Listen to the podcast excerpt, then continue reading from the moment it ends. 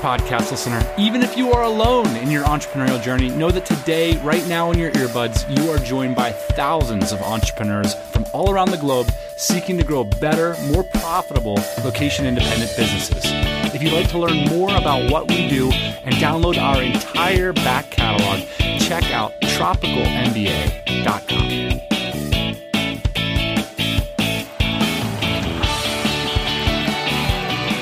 We had an episode few weeks back with Greg Gerber. And you remember the one I'm talking about? I do. I was listening back to the transcript of this conversation, and he said something that was like kind of a tire screech moment. Like he dropped a kind of a bomb and then moved past it. And I want to go revisit that right now. So, the context of the conversation is that Greg had just finished speaking with handfuls of the listeners of this podcast. And I was sort of like, well, who are these people? Like, what's going on with them? You know, like that kind of question. And here's what Greg had to say. There's a lot of people who are in like service based businesses or are like in coaching or in providing some kind of a, a service. And maybe they have like a skill set.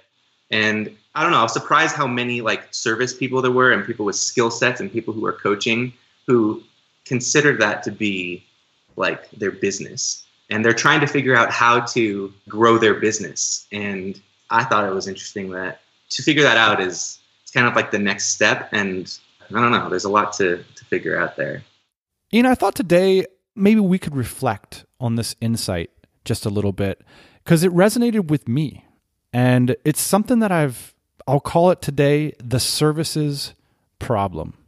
The services problem is simply this it's that the vast majority of people who own a services business would prefer if it was either a product business or more product like. So on this show, we call that a productized service. And I thought it would be cool today if we could sort of go over the elements of the services problem and talk about some strategies that you could use to solve it. This came up really early for us, Dan. This idea of services versus product you and I, we used to work at a company together. It was basically a services company. Yeah. Clients would come to us who would ask us to design and develop products for them, and then we would do that and then go off and manufacture them.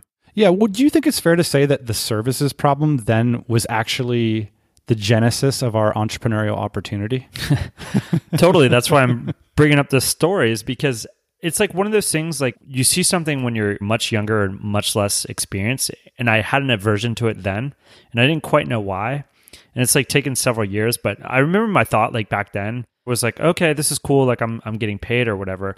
To fast forward like two years into that company and me and you were like let's start our own company and like let's make a product because this service stuff like sucks. it's hard. Yeah. We saw our original partner slash boss going out there. I mean the guy was just a a mega hustler, just a mega, mega hustler. I mean, he would go out and sell stuff that he didn't even have. I saw that skill set and I thought, like, wow, that's like a super valuable, interesting skill set. But like, I don't want to do that. Like, what I want to do is like, I want to design and develop a badass product. I want to learn how to market it and then sell to who I have to. But like, this guy just, he hustled like way too hard for me. Ian, before we get into the problems that services businesses have, why don't we point out some of the exceptions? Like, there's plenty of services businesses that don't have the services problem. I could think of a few. The first for me is people that are passionate about their skill set and they want to deliver that skill set. I mean, this is like a story as old as businesses have existed. There have been people that have a craft and they don't mind doing it for others for a price.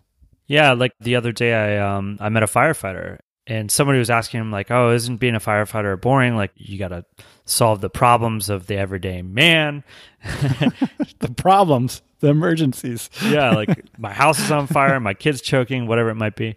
He's like, no, he he's very excited about his job because for him it was an exercise in problem solving and solving different problems every day. So he gets up and he solves 20 problems and he never knows what they're going to be.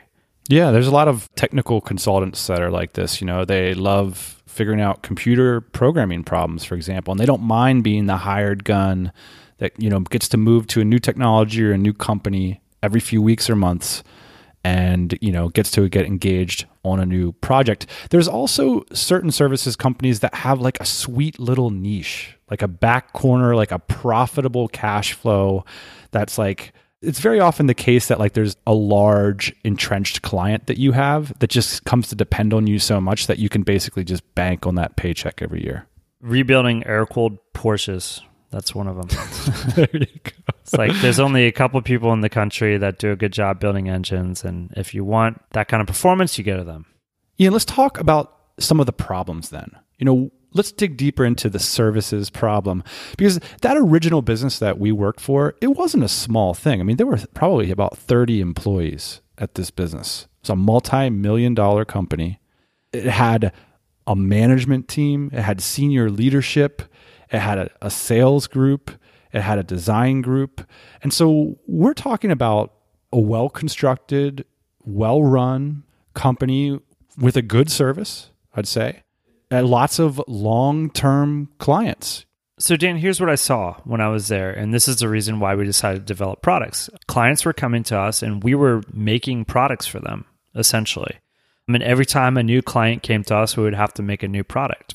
And my thought, which turned out to be very profitable and a good one, was let's make one product and go out and market it to a bunch of different people. Yeah. I got to the point as a designer in that process where I was like, oh my gosh, every time I sit down at my desk, like every three or four or five days, like I have to start from scratch again and like re engineer, you know, of course, using my expertise, you know, but like re engineer a new product.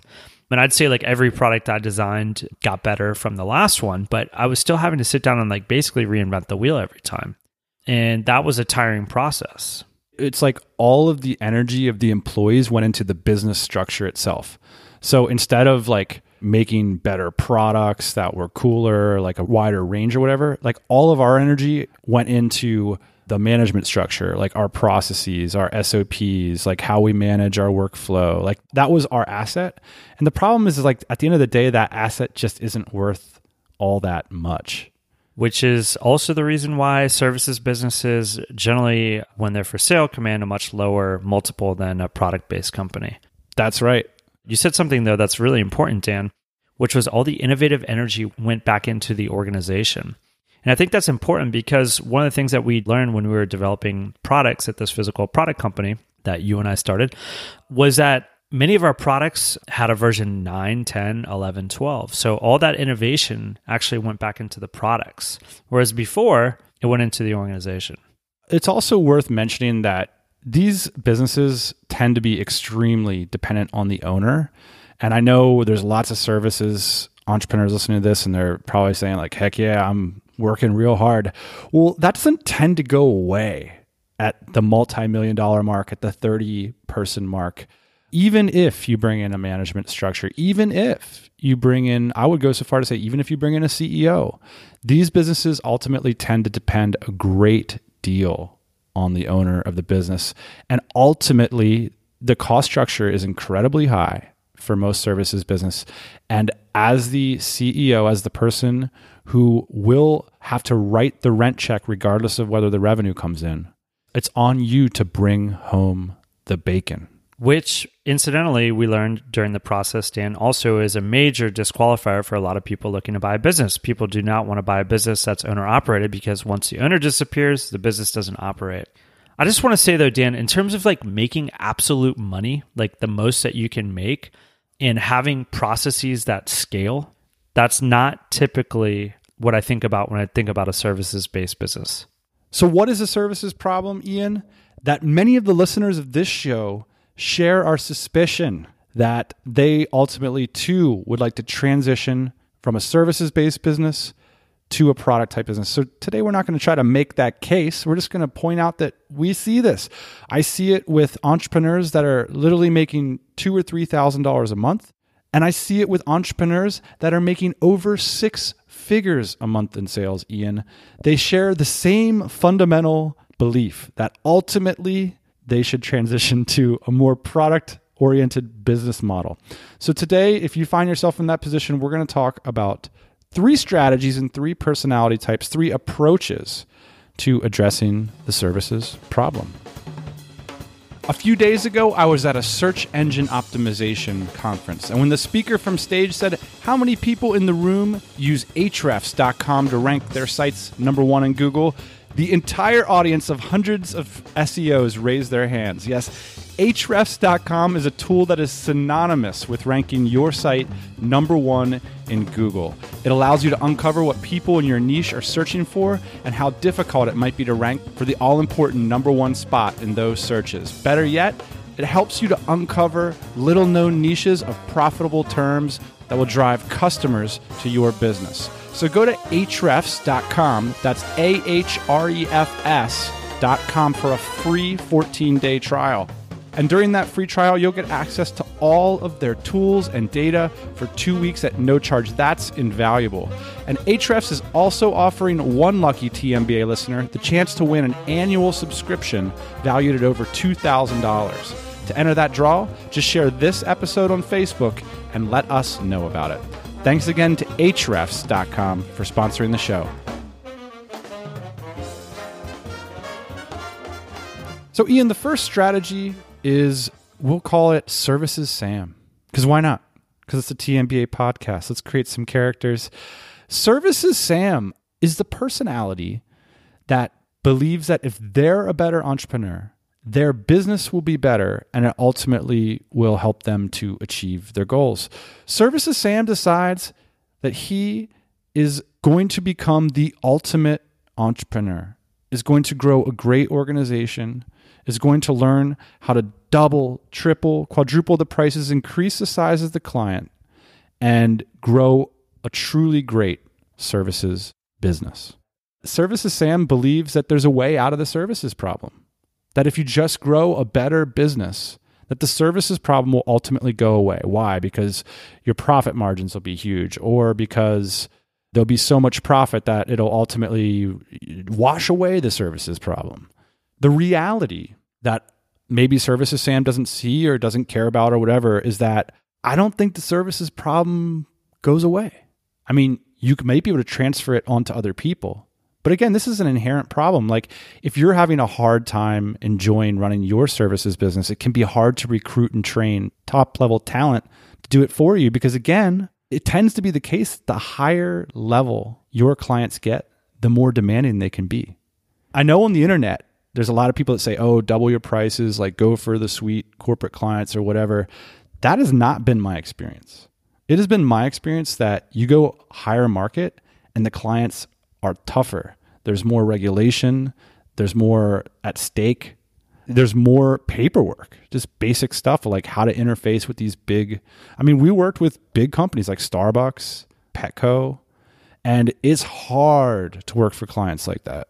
Dan, I've seen, uh, and I'm thinking of a woman right now. She runs a services based business. It's basically essentially a consulting business. She's on the road 300 days out of the year and she makes over half a million dollars a year. And she has a very limited team. Number one, decide is that what you want your life to look like? Number two, decide if that's good money. She hasn't figured out a way to scale that business necessarily because what happens a lot in these service based businesses is that your revenue is directly tied to the amount of people that you have in your organization. So as your services scale, or as you add more services, as you service more clients, you're going to need more people to service those clients, most likely. Now, in a product business, you're selling 10 products, it takes a massive amount of overhead to fulfill those products. You know, you need machines, you need fulfillment, whatever. It can be quite capital intensive. But once you reach a tipping point, and that might be selling 10,000 products, that might be selling 100,000 products, your profitability starts to increase. Not necessarily the case with these service based businesses, where the more you fulfill, the more it actually costs you. So I haven't actually seen profitability go up necessarily with the service based business, but I have seen it go up a lot with product based businesses. I think the consulting Connie persona, let's just give it to her. I think she's an interesting one because I've seen this a lot with not only high powered professionals like in business consulting, in law, professions like that, but I've seen this with entrepreneurs too. And there's this sort of idea that once you get to that level, that maybe you could like reduce the number of plane flights, that your clients will engage with your team a little bit more. That's tough. That's really tough at that level. Again, we're not talking about like a 20, 30, 40 million dollar company. What I'm thinking about right now is like $10 million and below companies. That's sort of what I've seen, Ian, and that's what I know about. And I'm telling you, like, if you're out there on the road bringing home $4 million of sales a year, it's going to be really hard for you to get out of that position with your clients. If you think it's hard when you're making $3,000 a month, just wait till you're making $300,000 a month. You know, essentially, Dan, I think we could be criticized here of shitting on service based businesses. yes. I think that would be accurate at this point. But here's the thing I think any business that you're running that promotes personal and financial freedom, any business that you're running that allows you to spend more time with your family, any business that you're running that allows you to get out of a job that you don't want to be in, that's a great business. Okay. But the point being here is that I think we've had the opportunity to see a bunch of different types of businesses service based businesses, productized service businesses, product businesses. And one of the things that I've realized over the years is that there are easier ways to make a dollar. And so you have to figure out what your skill set is, what you want to be working on, the projects that you want to take on, what you want your business to look like. Because ultimately, Dan, we could start any of these types of businesses, right? Right. And there's negatives to all of them. Just understand that you get to choose when you're starting out as an entrepreneur. And so, what I think you're saying about the services based businesses is like there's an opportunity here to pivot into something like a productized service or into a product. If you want to spend that energy, though, building your services based business, we haven't seen it work out super well at scale. Exactly. And I don't want to shit on services businesses at all. What I want to do is point to an intuition that so many listeners of this show have about their services. And I want to underline it and say if you're uncomfortable with it now, just ask yourself how you're addressing it. Is scale, is a proper organization, is better clients, will it address the suspicion that you have about the problem? So let's talk about one strategy that services entrepreneurs do take to try to add a more product element into their business. We'll call this approach personified by productized Pam. Productized Pam has a big challenge, Ian, because running a product business is a fundamentally a different skill set than running a services business. And to me, it really emphasizes marketing over sales. Are we all clear on that distinction? I think I'm not even sure if I am. I think so. Yeah, I can just probably clear it up a little bit, but essentially uh, when you're running a services based business like what you're having to do is you're having to go out there and you're having to sell your services to people to bring them in to attract them. When you're running a productized service business or when you're running a product based business you have an established product. So what you're doing is you're marketing that existing product. Now you might be doing some sales dan of course but you have something that you can actively market to people so many of us get into services because we're good at what we do and we can turn conversations into money. We can turn people's problems, they come to us say, I can fix that for X amount. My team can fix it, my company can fix it. And now all of a sudden, productized Pam has to deal with the reality that the vast majority of the people that come through the front door, she's going to have to start saying no to if your marketing is effective, which is like antithetical to the mindset that so many of us cultivate in the services industry which is I'll take on any project, I'll do whatever you want. I'm just trying to make a dollar. And that's how a lot of this stuff starts. Exactly. And I think in a lot of ways, Dan, this progression, and we're going to go through it services, productized services, product, it's, it's all a progression, right? So productized Pam comes in and she's like, okay, you know, we've been offering these services for a long time. Here's the thing we're only going to offer these five services and we're going to package them in a way that makes sense for us and hopefully for you. So, what that means is like you can only get your teeth cleaned if you get whitening at the same time, or et cetera, et cetera, if you're a dentist. One strategy that productized Pam can use, Ian, because here's the reality is that Services Sam's got to pay the rent. Services Sam has a huge overhead bill. Like you say, like if a big client comes through the front door, Services Sam probably has to bring on a better team all these things cost money and are responsibilities. So, what productized Pam can do that services Sam can is maybe say, you know what I'm going to do? I'm going to start a new brand, which is instead of, let's say, I'm an accountancy. So, I'm like a CPA. And what I do is like I find really successful companies and I do all their financial stuff for them. Now, all of a sudden, you create something called Portfolio Panda and like all I'm going to do is like put all your investments into our portfolio and send you a report about it every month. This is a product for small to medium sized enterprises, you know, Portfolio Panda trademark. And the reality is, you can say, well, this is going to be 750 bucks a month or whatever. And you can present this to your services clients and see if any of them would be interested in having a more a clarity around a deliverable as opposed to, you know, every time we send you an email, we expect you to react because you're our service provider.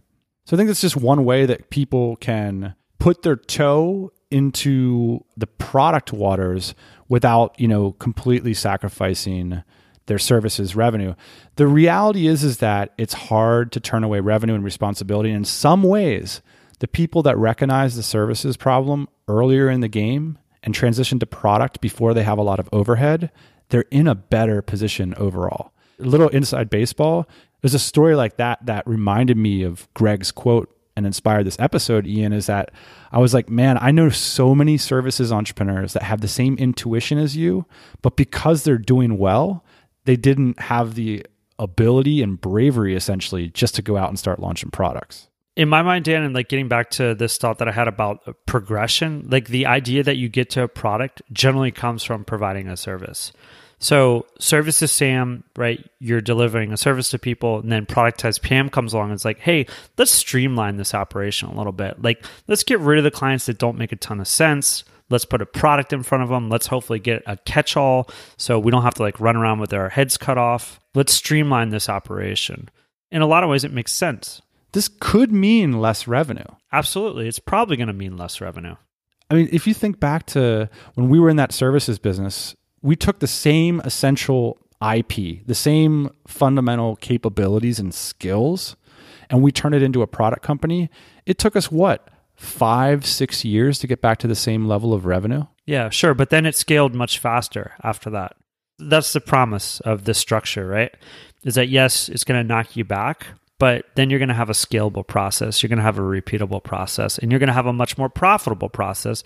And eventually, you're going to have a process that you personally don't have to be a part of of course we're these are sweeping generalizations across the board but i feel that it was a lot easier to have other people run a product oriented business than to have them run a services oriented business so finally dan let's get into product pete what happens eventually while we're on the topic of generalizations one of the archetypes of a product pete is the self-assured confident surveyor of the entrepreneurial landscape and they have a nose for the services problem a million miles out and they don't get involved in any of this stuff.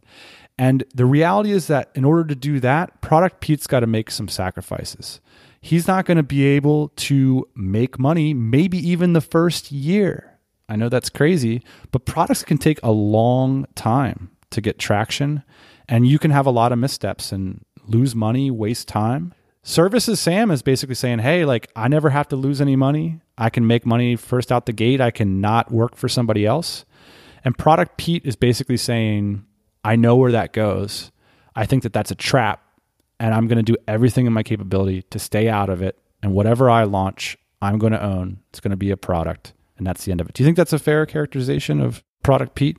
Yeah, I think that Product Pete has a lot more risk and liability up front. So Product Pete maybe orders a bunch of inventory product pete maybe develops a piece of software but here's how you mitigate that risk dan and i think you said you know product pete ultimately doesn't want to be a part of what services sam is up to but there's a good chance in fact most of the situations that i see product pete was at one time services sam just decided to pivot which is what we did. And the reason why it's important that product pete was at one time services sam is because you actually have to understand what the problems are that need to be solved in that industry. And I think Services Sam's does a great job of outlining what those problems are.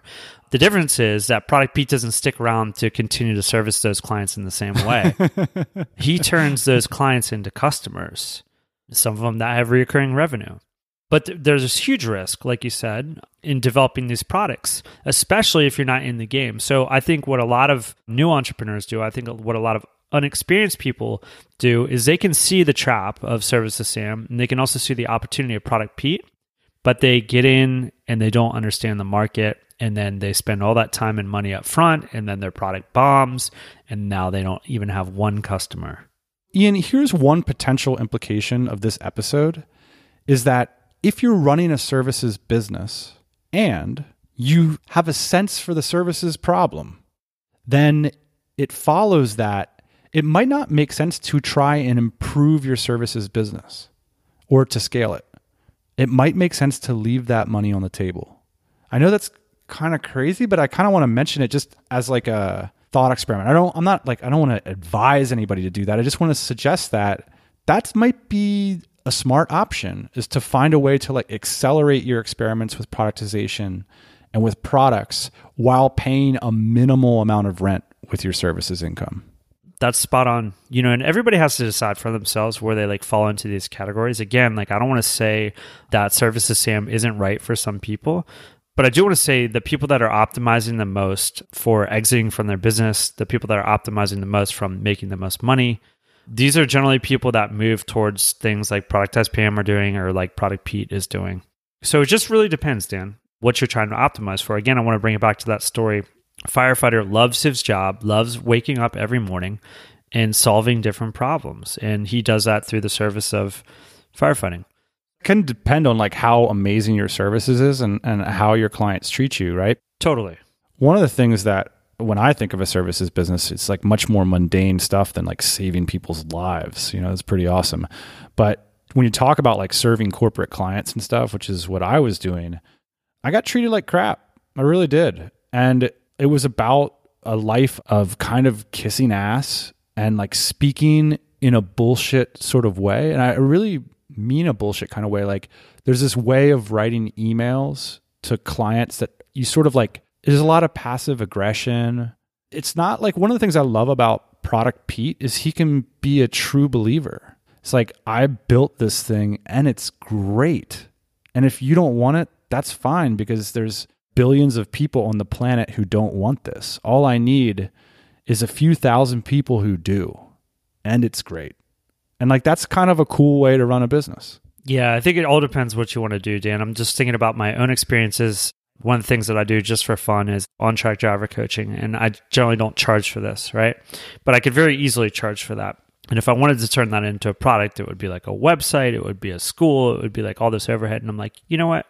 That's not really interesting. What's interesting to me is like getting in the car with somebody, helping them in one day to improve their skills greatly, watching them walk away with a smile. So I can really identify with those people that like their services businesses. But for me, it just doesn't scale. Well, Ian, I'm glad you joined me on this speculative journey. This is the beginning of the conversation, not the end, or, or help add to this a little bit. Flesh it out if you have some experience that you think could help other entrepreneurs on their journey. This episode will be posted at tropicalmba.com slash the services problem. Dan, I will see you next week. Cheers, man. Hey, thanks for listening to the Tropical MBA podcast. You can go to tropicalmba.com, get access to hundreds of back episodes and all kinds of other goodies. Load up your iPod. That is the cheapest way to fly business class on your next international flight. We will see you next Thursday morning, 8 a.m. Eastern Standard Time.